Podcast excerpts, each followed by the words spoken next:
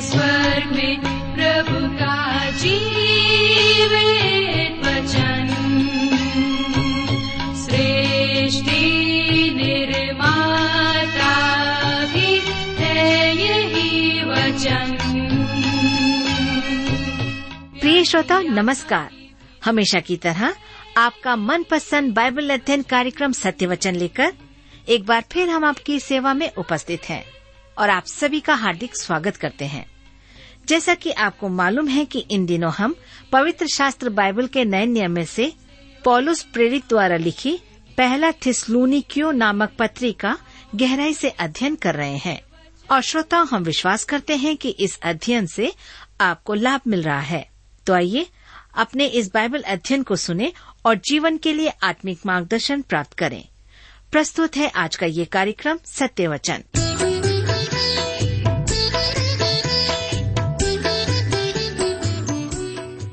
प्रिय मित्र प्रभु यीशु के पवित्र और सामर्थी नाम में आप सबको मेरा नमस्कार।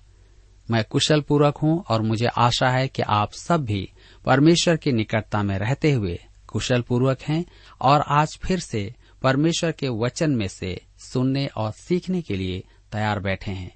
मैं आप सभी श्रोता मित्रों का इस कार्यक्रम में स्वागत करता हूँ। विशेष करके अपने उन सभी नए मित्रों का, जो पहली बार हमारे इस कार्यक्रम को सुन रहे हैं। मैं आपको बताना चाहता हूँ कि हम इन दिनों बाइबल में से पहला थिसलोनिकों की पत्री से अध्ययन कर रहे हैं। और इस अध्ययन में हमने देखा है कि पॉलुस प्रचारक ही नहीं था, अपनी कलिसिया के लिए माँ और पिता था, और एक भाई भी था। आज हम अपने अध्ययन में आगे बढ़ेंगे और इसमें हम देखेंगे पहला थिसलोनिकों की पत्री दो अध्याय उसके चौदह पद से। लेकिन इससे पहले कि हम अपने अध्ययन में आगे बढ़ें, आइए हम सब प्रार्थना करें और परमेश्वर से आज के इस अध्ययन के लिए सहायता मांगे ताकि हम आज के वचन को अच्छी रीति से समझ सकें। हमारे जीवित और सामर्थ्य और दयालु पिता परमेश्वर, हम आपको धन्यवाद देते हैं।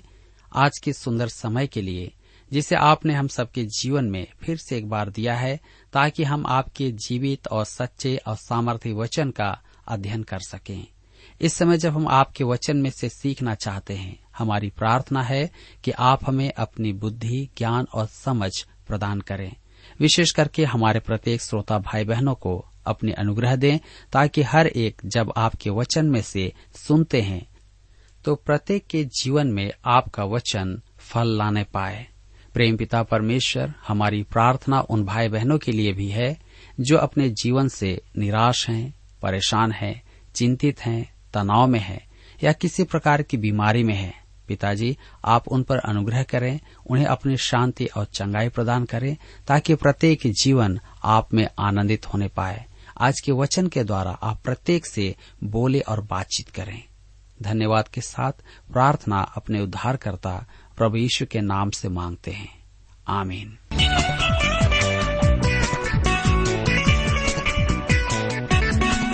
मित्रों, जैसा कि मैंने आपसे कहा कि पॉलुस थिसलोनिकियों की पत्री में कलिसिया के लिए वह माँ, पिता और एक भाई था। माँ के समान वह अपनी कलिसियाओं को ढाड़स बंधाता था।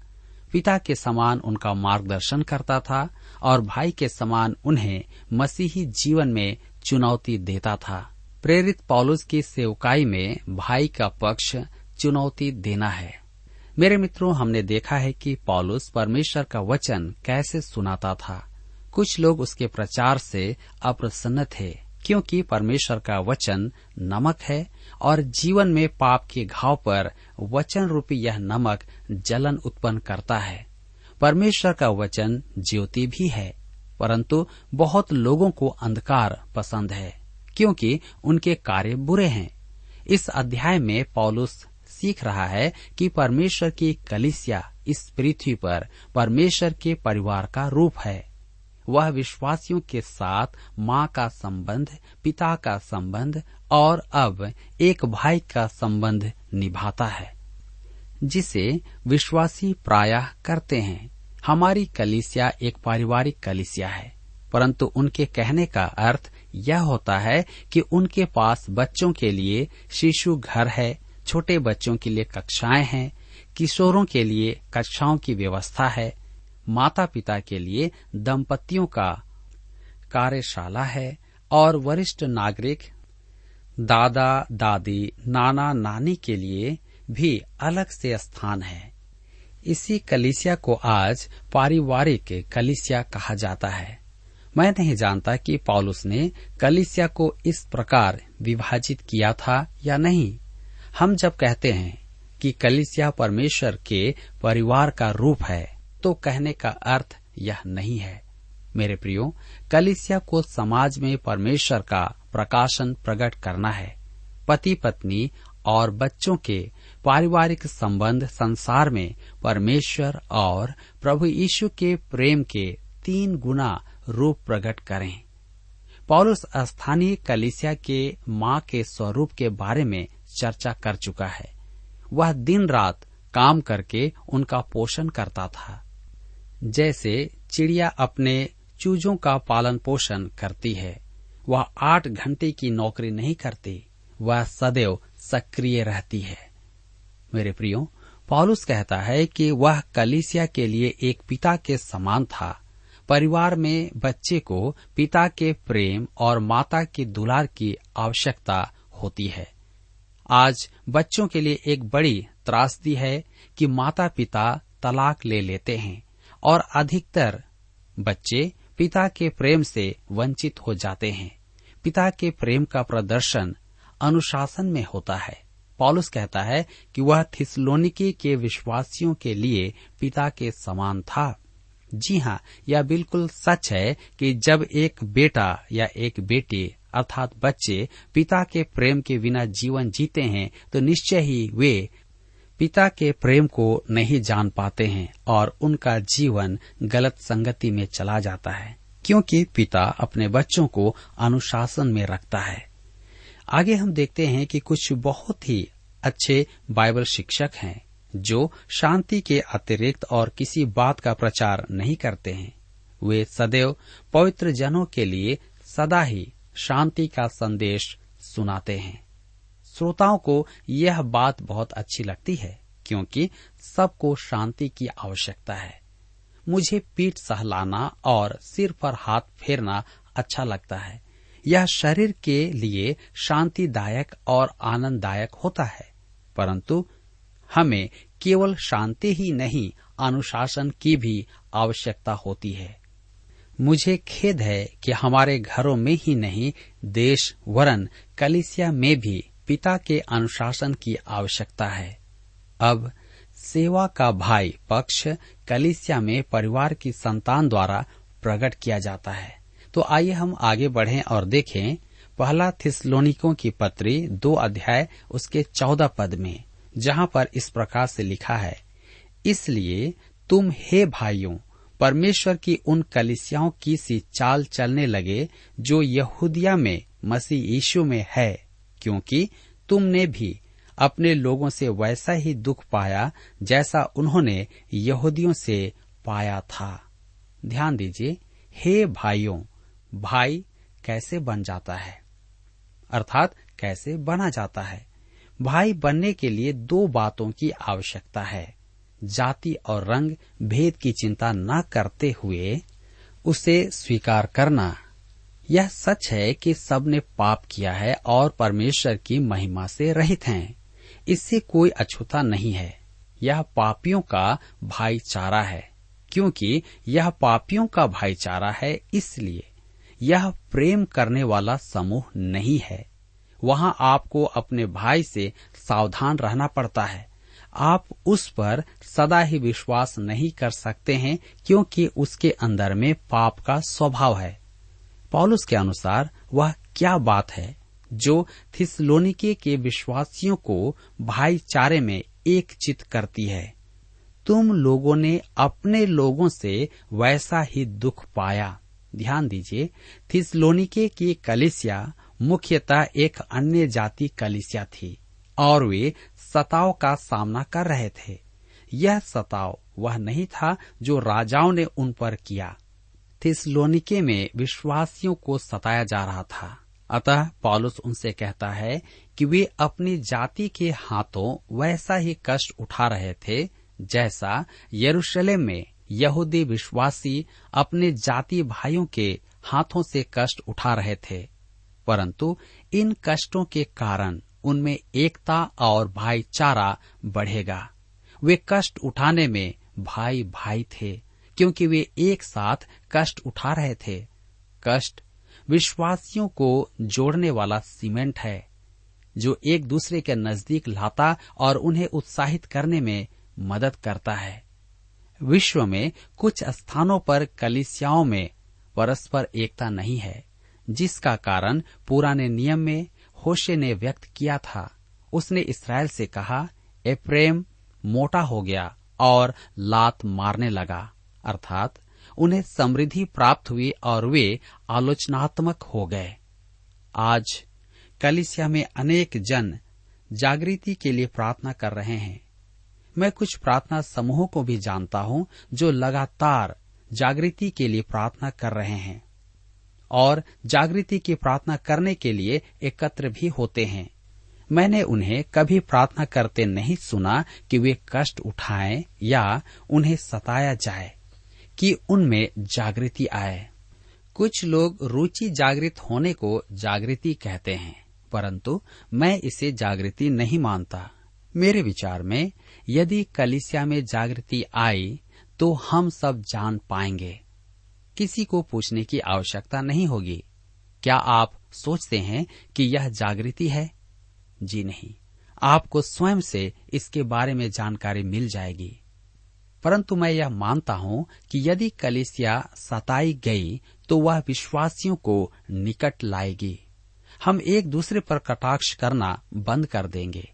तब हम परमेश्वर की प्रत्येक संतान को अपना भाई मानेंगे और हम उनके लिए प्रार्थना करेंगे, उन्हें उत्साहित करेंगे। हमें कुछ बातों पर मतभेद होगा, परंतु प्रभु यीशु में प्रत्येक विश्वासी मेरा भाई है। हम परमेश्वर के परिवार के सदस्य हैं और हमें संसार को यह दिखाना है। जी हाँ जब कलिसिया संसार पर यह प्रकट करेगी, तब जागृति आएगी। हम जागृति के लिए प्रार्थना का छोटा रास्ता अपनाते हैं। हम जागृति आने की परिस्थितियों के लिए प्रार्थना क्यों नहीं करते हैं? मेरे मित्रों, यह मनुष्य की सर्वोत्तम इच्छा थी, जिसके कारण पूर्व काल में जागृति आई थी। इंग्लैंड में जब गृह युद्ध की स्थिति आने वाली थी, तब जॉन वेस्ली द्वारा जागृति लाई गई थी। और ऐसा प्रतीत होता है कि जागृति की ऐसी ही परिस्थितियाँ होती हैं। यदि आज हमारे बीच में जागृति आनी है तो ऐसे परिस्थितियों की आवश्यकता है, जिसके द्वारा से हम परमेश्वर के निकट आते और प्रार्थना में समय व्यतीत करते हैं। हम पहला थिसलोनिको, उसके दो अध्याय और उसके पंद्रह और सोलह पद में आगे पढ़ते हैं। लिखा हुआ है, जिन्होंने प्रभु यीशु को और भविष्य वक्ताओं को भी मार डाला और हमको सताया, और परमेश्वर उनसे प्रसन्न नहीं, और वे सब मनुष्यों का विरोध करते हैं, और वे अन्य जातियों से उनके उद्धार के लिए बातें करने से हमें रोकते हैं। कि सदा अपने पापों का नपुआ भरते रहें, पर उन पर परमेश्वर का भयानक प्रकोप आ पहुँचा है। मैं धर्मशास्त्र के इस अंश को असाधारण मानता हूँ। यह एक महान सिद्धांत प्रकट करता है। परमेश्वर पाप को अपना पूरा काम करने देता है। भविष्य वक्ता एक उपमा काम में लेते थे, पाप का कटोरा भरना होगा। परमेश्वर कटोरे को भरने देता है। परमेश्वर उस पर रोक नहीं लगाता है कि शैतान कभी कहने न पाए, मुझे परमेश्वर ने काम पूरा करने का अवसर ही नहीं दिया। मेरे विचार में महाक्लिष्ट के समय परमेश्वर शैतान को अपना राज्य पूरा करने की अनुमति देगा। हम आगे देखेंगे मसीह के सच्चे गवाह का प्रतिफल।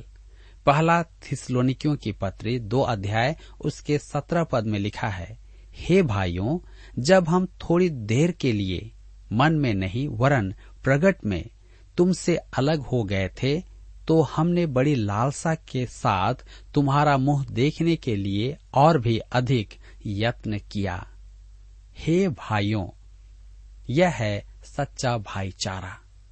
यह है वास्तविक कलिसिया का अभियान।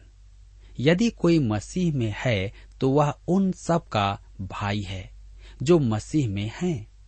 मसीह के बिना केवल पापियों का ही भाईचारा होता है। वचन कहता है, जब हम थोड़ी देर के लिए मन में नहीं, वरन प्रगट में तुमसे अलग हो गए थे।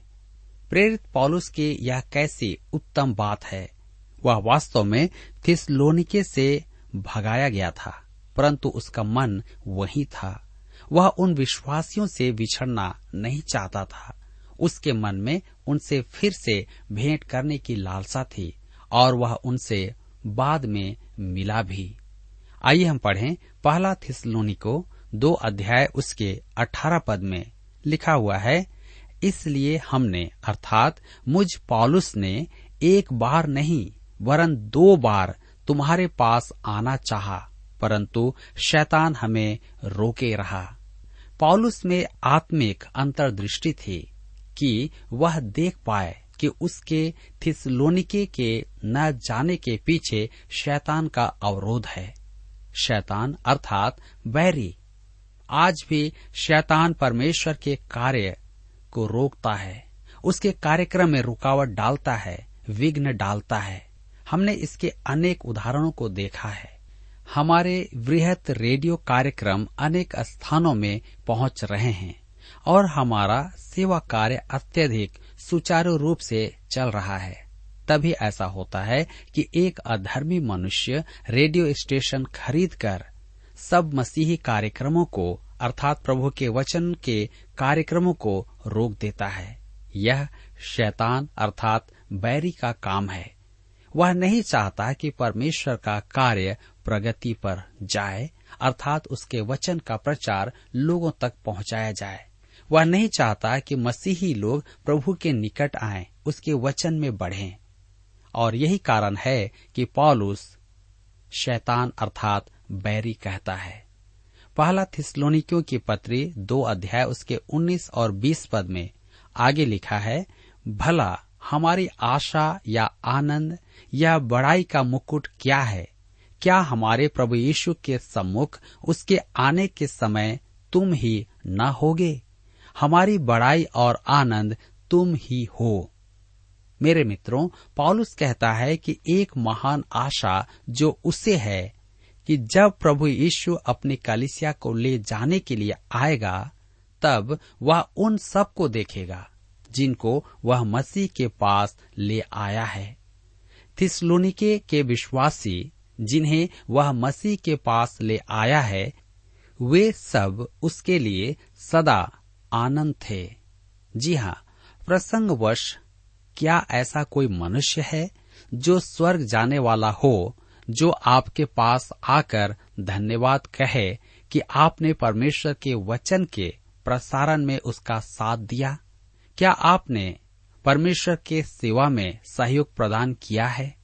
यदि आपने ऐसा किया है तो जिसे आपने कभी नहीं जाना, जो पृथ्वी के दूसरे छोर पर है, वह आकर आपको आपके सेवा में सहयोग देने के लिए धन्यवाद कहेगा। वह परमेश्वर के वचन के प्रसारण में आपकी रुचि के लिए आपको धन्यवाद देगा, क्योंकि वचन उस तक पहुँचा और वह बचाया गया उसने परमेश्वर को जाना, उसने उद्धार का आनंद प्राप्त किया है। मेरे मित्रों, यह हमारा प्रतिफल होगा, जो हमें स्वर्ग में प्राप्त होगा। हमें यह बात समझना है। यह एक अद्भुत भावी आशा है, जिसकी हमें कलिसिया के उठाए जाने की प्रतीक्षा में रखना है। और भी अधिक आनंद की बात तो यह है कि आपकी गवाही के द्वारा मसीह यीशु में विश्वास लाने वाला आपके साथ प्रभु यीशु से भेंट करने के लिए उठाया जाएगा। मेरे मित्रों, यह क्या ही अद्भुत बात होगी कि हम सब परमेश्वर के साथ एक साथ होंगे। यहाँ पर अध्याय दो समाप्त होता है और अब हम अपने अध्ययन में आगे बढ़ेंगे और अध्याय तीन में देखेंगे। जिसका विषय होगा मसीह का आगमन एक शुद्ध करने वाली आशा है। पहला थिसलोनिकियों का विषय कलिसिया का उठाया जाना है और थिसलोनिके के कलिसिया को लिखे दूसरे पत्र का विषय है प्रभु यीशु का पृथ्वी पर राज्य स्थापित करने के लिए प्रकट होना। मुझे प्रभावित करने वाली बात यह है कि पॉलुस ने थिसलोनिके की कलिसिया को ये सिद्धांत जो सिखाए, वे कितने व्यवहारिक हैं। आज अंतिम समय और भविष्यवाणी के विचारकों ने इन विषयों को ऐसा बना दिया है कि वे बोझ बन गए हैं। जी हाँ वे अच्छे चर्चा के विषय हैं, अच्छे विवाद के विषय हैं, परंतु जीवन के लिए वे अर्थहीन हैं। वे जीवन के लिए प्रासंगिक हैं एवं व्यवहारिक शिक्षा नहीं देते हैं। पौलुस की शिक्षा सर्वदा भिन्न थी। इस अध्याय का विषय है कि प्रभु यीशु का आगमन एक पवित्र करने वाली आशा है। वह आपके जीवन को बदल देगी।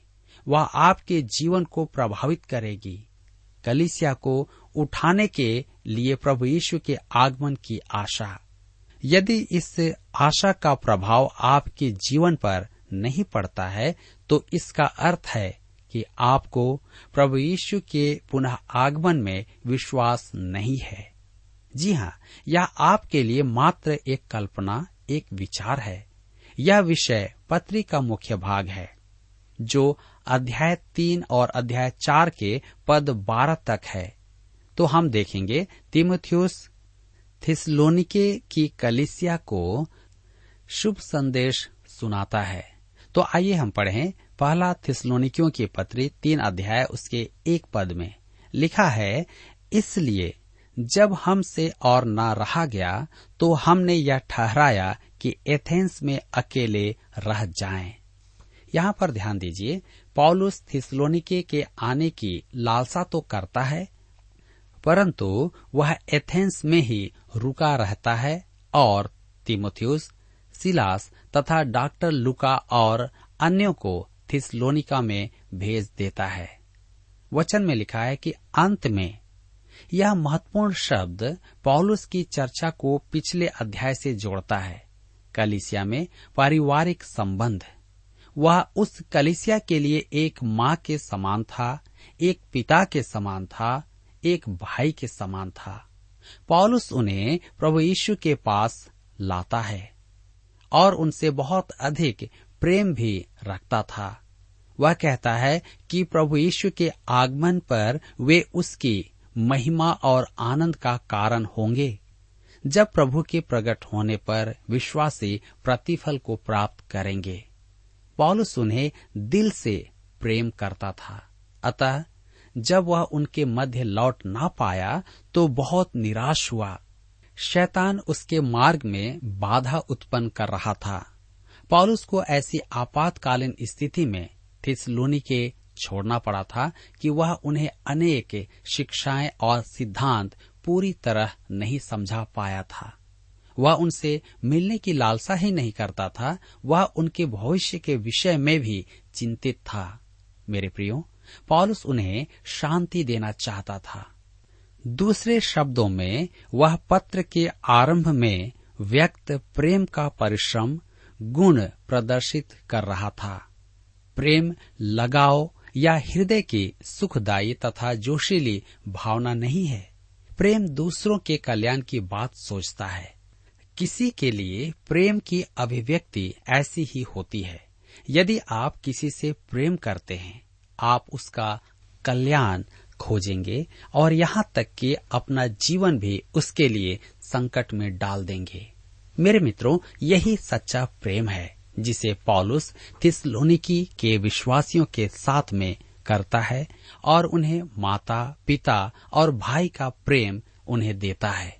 क्योंकि वह जानता है कि ये नए विश्वासी जिन्होंने परमेश्वर पर विश्वास किया है, उन्हें इसकी आवश्यकता है। आज दुख की बात तो यह है कि हम में से कई कलिसिया के लोग परमेश्वर के प्रेम को नहीं समझते। अपने भाई बहन से प्रेम नहीं कर पाते हैं और यही कारण है कि आज कलिसिया में फूट हैं, झगड़े हैं। परंतु परमेश्वर का वचन हमें सिखाता है कि हम उन्हें अपने भाई, अपने बहन के समान प्रेम करें। और निश्चय ही जब हम परमेश्वर की निकटता में आते हैं, उससे मांगते हैं तो हम इस प्रेम को समझ पाते हैं। और जब ये प्रेम हमारे जीवन के अंदर में आ जाता है तो हम आनंद से भर जाते हैं।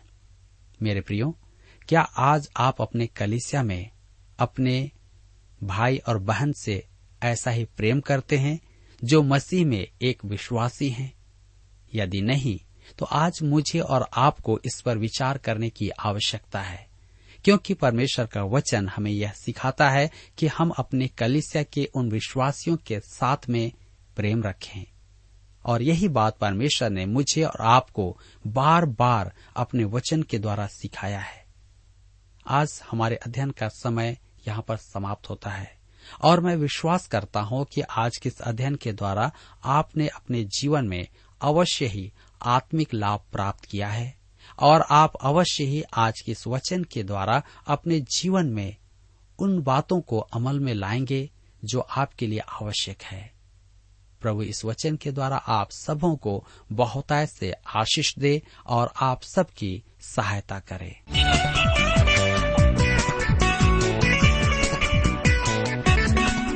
प्रिय श्रोताओ, अभी आप सुन रहे थे बाइबल अध्ययन कार्यक्रम सत्य वचन हम आशा करते हैं कि आज के इस कार्यक्रम से आपको आत्मिक लाभ मिला होगा। यदि आप परमेश्वर के बारे में और अधिक जानना चाहते हैं तो हमारे पास नया नियम एवं पवित्र शास्त्र बाइबल उपलब्ध है। इन्हें प्राप्त करने के लिए आप हमें इस पते पर लिख सकते हैं। कार्यक्रम सत्य वचन T W R post box number चार तीन एक शून्य, नई दिल्ली, एक एक शून्य शून्य एक नौ। पता एक बार फिर सुन लीजिए। कार्यक्रम सत्य वचन T W R post box number four three one zero, New Delhi, one one zero zero one nine. और हाँ श्रोताओं याद रखें कि पत्र लिखते समय आपका नाम और पता साफ़ साफ़ लिखा होना चाहिए। इसके अलावा, आप हमसे टेलीफोन के माध्यम से भी बातचीत कर सकते हैं, जिसमें हमारे काउंसलर या सलाहकार आपको सलाह देंगे। तो नोट कीजिए हमारा मोबाइल नंबर नौ नौ पाँच आठ आठ दो शून्य चार एक चार। याद रखें, double nine five eight eight two zero four one four. और हमारा दूसरा नंबर है zero nine six five one four double three three nine seven याद रहे, शून्य नौ छ पाँच एक चार तीन तीन तीन नौ सात। इसके अलावा आप हमसे ईमेल के द्वारा भी संपर्क कर सकते हैं। हमारा ईमेल आईडी है Hindi T T B at T W R dot I N Hindi T T B at T W R dot I N श्रोताओ इस कार्यक्रम को आप हमारे website radio eight eight two dot com पर भी सुन सकते हैं। इस website radio eight eight two dot com के बारे में अपने मित्रों को भी सूचित कर दें। और अब इसी के साथ हमारे कार्यक्रम का समय यहीं पर समाप्त होता है। अगले कार्यक्रम में आपसे फिर मुलाकात होगी। तब तक के लिए हमें आज्ञा दीजिए। नमस्कार। यीशु ने हमको चुना है हम उसके गीत।